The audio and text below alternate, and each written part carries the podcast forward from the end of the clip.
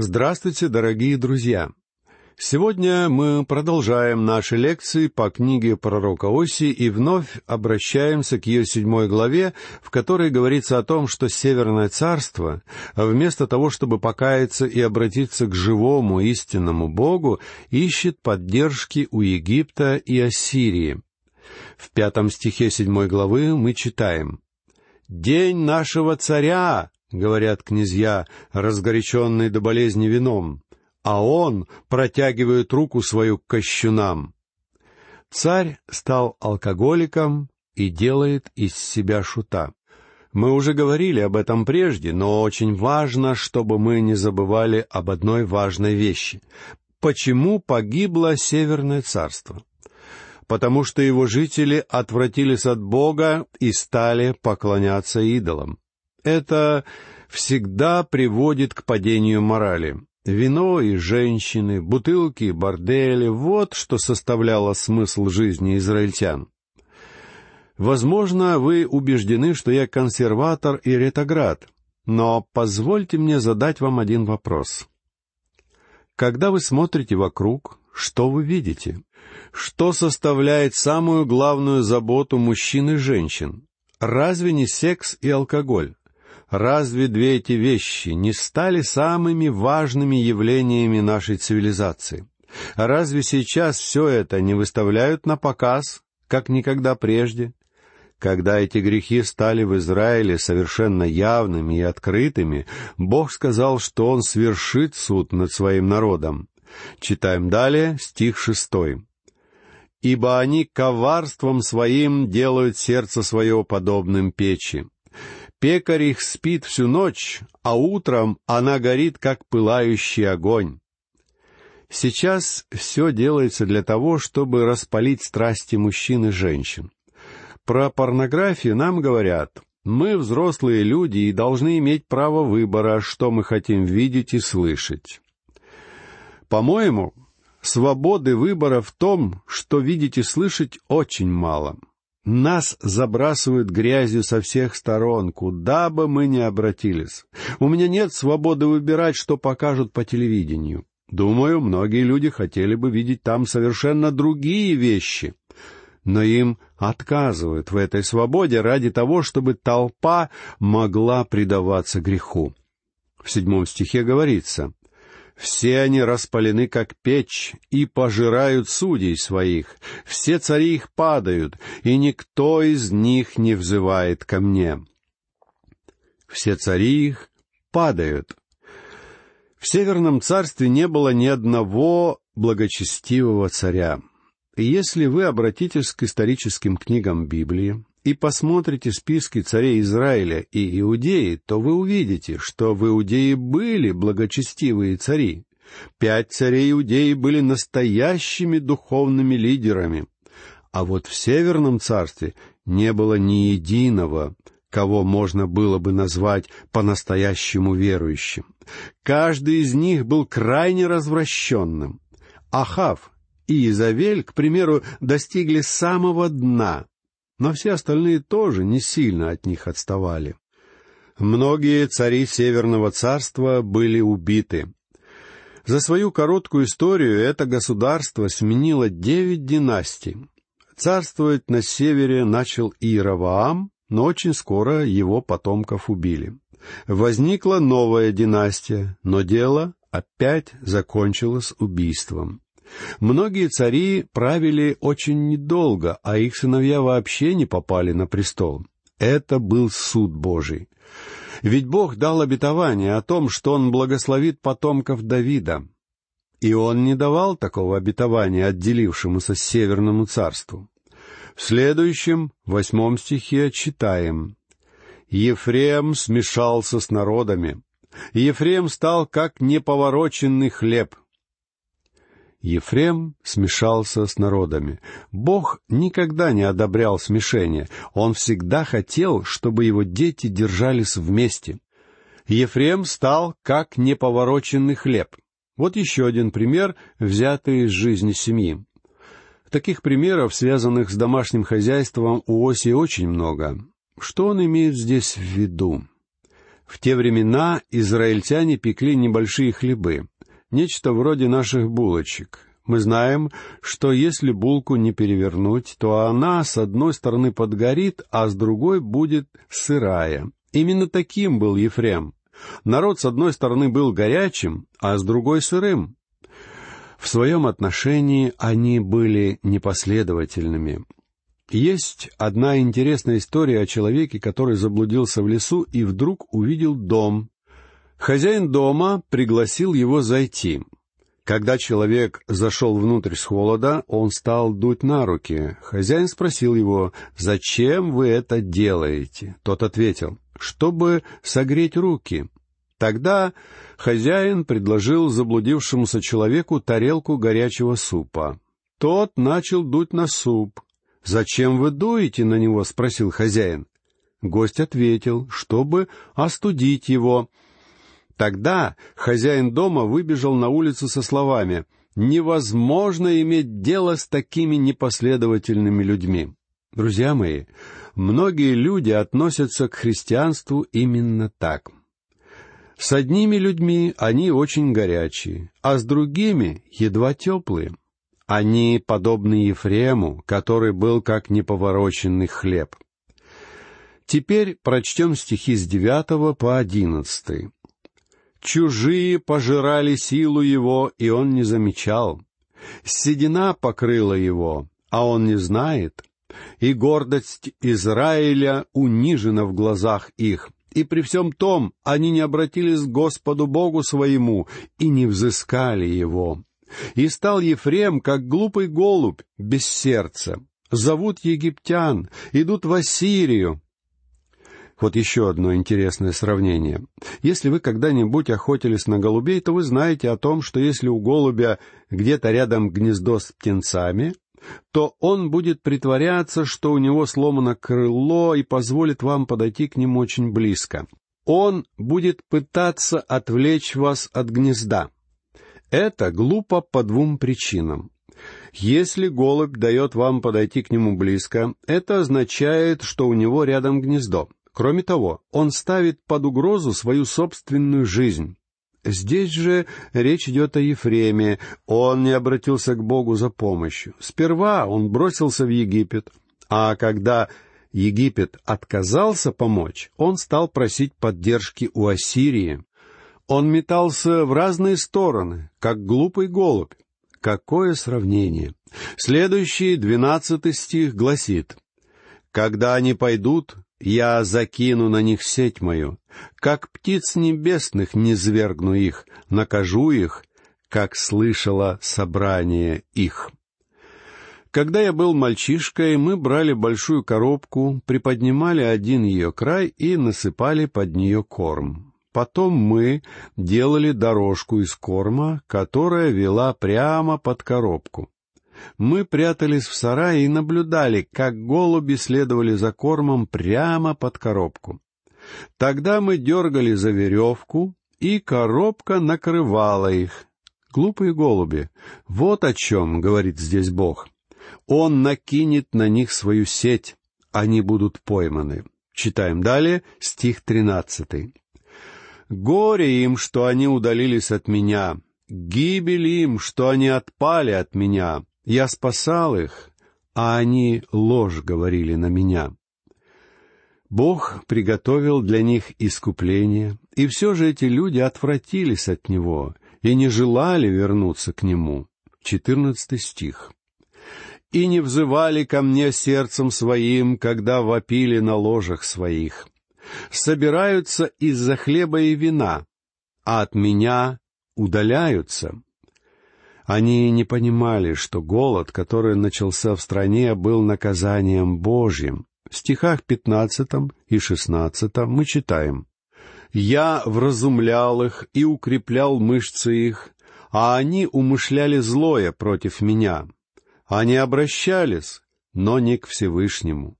Стали, как неверный лук, падут от меча князья их за дерзость языка своего. Это будет посмеянием над ними в земле египетской. Стали как неверный лук. К примеру, вы поднимаете лук, кладете на него стрелу, чтобы выстрелить, но тетива рвется. Это и есть неверный лук, на него нельзя положиться. Это будет посмеянием над ними в земле египетской. Осия имеет в виду, что египтяне будут насмехаться над жителями Северного царства из-за их поведения.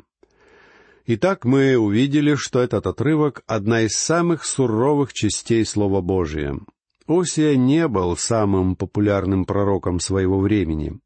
Сегодня он тоже едва ли вошел бы в моду. Но у него есть что сказать нам, если только мы готовы слушать. А сейчас мы переходим к изучению следующей, восьмой главы. Каждый из пророков обращался не только к людям своего времени. То, о чем они говорили, вполне применимо и к нам с вами. Нет более значимых для нас пророчеств, чем книги Осии и Иеремии. Оба они пророчествовали в период крушения их государств. Их слова должны дать нам предостережение. Но мне кажется, что люди сейчас остаются глухи к словам этих пророков. Мне кажется, что мы уже переступили последнюю черту, и суд неизбежен, так же, как это было в Израиле времен Оси. Отрывок, который мы будем изучать сегодня, можно было бы озаглавить так. Израиль обращается к золотым тельцам и к алтарям греха. Когда Израиль отвратился от Бога, он стал взирать на своего царя и на свое богатство, ожидая от них спасения. Вот что говорится в стихах с первого по четвертый из восьмой главы. «Трубу кустам твоим, как орел налетит на дом Господень за то, что они нарушили завет мой и приступили закон мой. Ко мне будут взывать, «Боже мой, мы познали Тебя, мы Израиль». Отверг Израиль доброе, враг будет преследовать его. Поставляли царей сами, без меня. Ставили князей, но без моего ведома. Из серебра своего и золота своего сделали для себя идолов. Оттуда гибель. За то, что они нарушили завет мой и приступили закон мой, Бог здесь объясняет, почему Он отправляет народ в плен. В главах, которые мы разобрали на прошлых лекциях, Бог изложил грехи народа и показал, что израильтяне нарушили Его заповеди.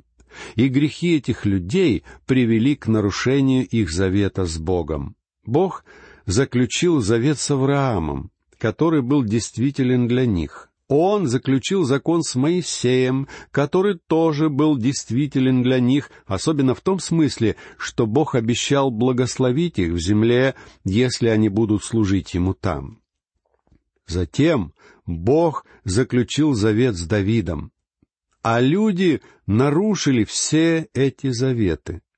Но Бог никогда не нарушит их. Завет Бога с Авраамом, с Давидом, были безусловными. Завет с Моисеем подразумевал исполнение определенных условий. Люди могли нарушить эти заветы, и когда они сделали это, Бог свершил над ними свой суд. Они были удалены из земли. Но это никак не повлияло на тот факт, что Бог даст им землю в вечное владение. Это лишь означает, что одно конкретное поколение будет выдворено из земли. Какое-то другое поколение будет возвращено в нее. Так было, когда евреи вышли из Египта. Поскольку народу не суждено было войти в землю из-за неверия, Бог сказал, что сами они не войдут в землю, но войдут их дети. «Поставляли царей сами, без меня». Бог сказал, что потомки Давида будут править Израилем. И Иераваам поднял восстание, и возникшая династия состояла из людей, отвратившихся от живого Бога. Эти цари нисколько не пытались склонить людей к поклонению Богу. Напротив, все они предались идолопоклонству. Иераваам с самого начала воздвиг пресловутых золотых тельцов, одного в Самаре, второго в Вифиле, и он сделал это для того, чтобы народ не ходил в Иерусалимский храм, который находился на юге.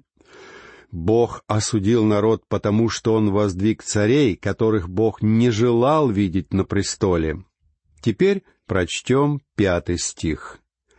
«Оставил тебя телец твой, Самария, воспылал гнев мой на них, доколе не могут они очиститься». Доколе не могут они очиститься. Они погрязли во грехе и были очень далеки от очищения. Телец твой, Самария, покинул тебя. Самария стала столицей Израиля при Омре, отце Ахава. Ахав женился на Иезавеле, чей отец был жрецом Ваала среди финикийцев в Сидоне. Иезавель привезла в Израиль несколько сот пророков Ваала, и многие израильтяне под их влиянием стали поклоняться ему. «Воспылал гнев мой на них». Бог собирался свершить свой справедливый суд. Самария до сих пор остается пустынным местом. Во время нашей туристической поездки по Израилю я настоял на том, чтобы группа отправилась в те места. Хотя место там очень красивое, разрушения, произошедшие в самарийских городах, наводят ужас. Они никого не оставляют равнодушным. А ведь некогда там блистали своей красотой дворцы слоновой кости. Археологи говорят, что находят там украшения редкого изящества — После того, как мы посетили эти развалины, у людей в группе было подавленное состояние, и не случайно. Бог совершил свой суд над Самарией. Это было прекрасное место с удивительными постройками, но над ними свершилось осуждение Божье, потому что народ отвратился от Бога и стал поклоняться Тельцу. Читаем далее стих шестой. Ибо и он, дело Израиля, художник сделал его, и потому он не Бог. В куски обратится телец самарийский. Я не знаю, где сейчас этот золотой телец. Археологи не нашли ни кусочка от этой статуи. Возможно, его отвезли в какое-то другое место и разбили там, а может быть, просто переплавили. Но Бог говорит самарянам, вы отвернулись от меня ради поклонения идолу. Но он не Бог, и он не сможет помочь вам. Прочтем следующий, седьмой стих. «Так как они сеяли ветер, то и пожнут бурю. Хлеба на корню не будет у него, зерно не даст муки, а если и даст, то чужие проглотят ее. В этом стихе говорится о голоде и о нашествии врагов, которое угрожало земле Израиля. Стих восьмой. «Поглощен Израиль, теперь они будут среди народов, как негодный сосуд». Поглощен Израиль. Друзья мои, где сейчас эти десять колен? Очень многие люди считают, что Соединенные Штаты Америки — это колено Ефремова. Мне трудно представить себе что-то еще более абсурдное. Если вы думаете, что это правда, прочтите в книге Осии главы, посвященные суду над Ефремом. Ефрем упоминается исключительно в связи с судом. Теперь они будут среди народов как негодный сосуд. Сейчас мы не можем выделить среди народов колено Израиля. Я уверен, что израильтяне смешались с коленом Иудиным, когда возвратились в землю из плена, с тех пор их невозможно различить. Сейчас они рассеяны по всему миру. В Нью-Йорке, кстати, живет больше евреев, чем в Израиле. В целом, вне Израиля живет в четыре раза больше евреев, чем в самой стране. Стих девятый гласит, они пошли к Ассуру, как дикий осел, одиноко бродящий. Ефрем приобретал подарками расположение к себе. Вот еще один конкретный факт, ставший причиной того осуждения, которое Бог свершил над Израилем. Люди были подобны ослам. Израиль отправился в Ассирию за помощью и пытался подкупить его. Приобретал подарками расположение к себе. Но тут израильтяне обнаружили, что не в силах подкупить ассирийцев. Бог использовал эту нацию для того, чтобы свершить над ними суд. В стихах десятом и одиннадцатом говорится, «Хотя они и посылали дары к народам, но скоро я соберу их, и они начнут страдать от бремени царя князей. Ибо много жертвенников настроил Ефрем для греха. Ко греху послужили ему эти жертвенники. Жертвенник — это место поклонения, и Бог дал Израилю жертвенник. В послании к евреям мы читаем о том, что церкви дарован небесный жертвенник. Престол Божий ныне — это престол милости для нас, а Господь Иисус — наш великий первосвященник, который за этим жертвенником совершает за нас великое заступничество. Жертвенник должен быть местом поклонения, но здесь Бог говорит, что много жертвенников понастроил Ефрем для греха, и что ко греху послужили ему эти жертвенники. Израиль предался религии поклонению идолов. И это не помогло ему, а, напротив, навлекло на него осуждение Божие. Друг мой, религия — это одно из самых ужаснейших явлений в этом мире. Религия навлекла на мир проклятие. Посмотрите на индусов, которые не едят мясо, потому что считают коров священными животными.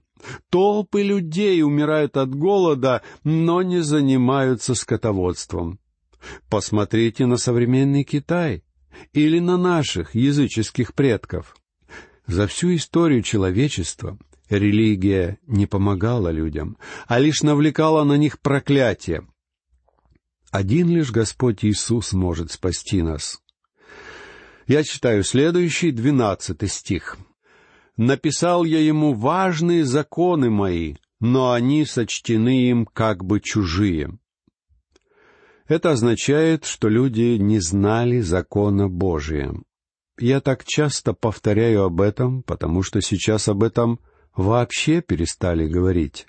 Бог говорит, «Написал я ему важные законы мои, но они сочтены им как бы чужие». Это было огромной бедой Израиля. И это является также бедой той страны, в которой мы живем. Мы хотим выглядеть как цивилизованный христианский народ, но это не так. Что же нам делать, чтобы изменить эту ситуацию? Не поздно ли вернуться обратно к Богу? Почему вокруг столько ужасных преступлений и такое падение морали и нравственности? Давайте задумаемся об этом всерьез. На следующей лекции по книге пророка Осии мы продолжим этот разговор. А сейчас я прощаюсь с вами. Всего вам доброго. До новых встреч.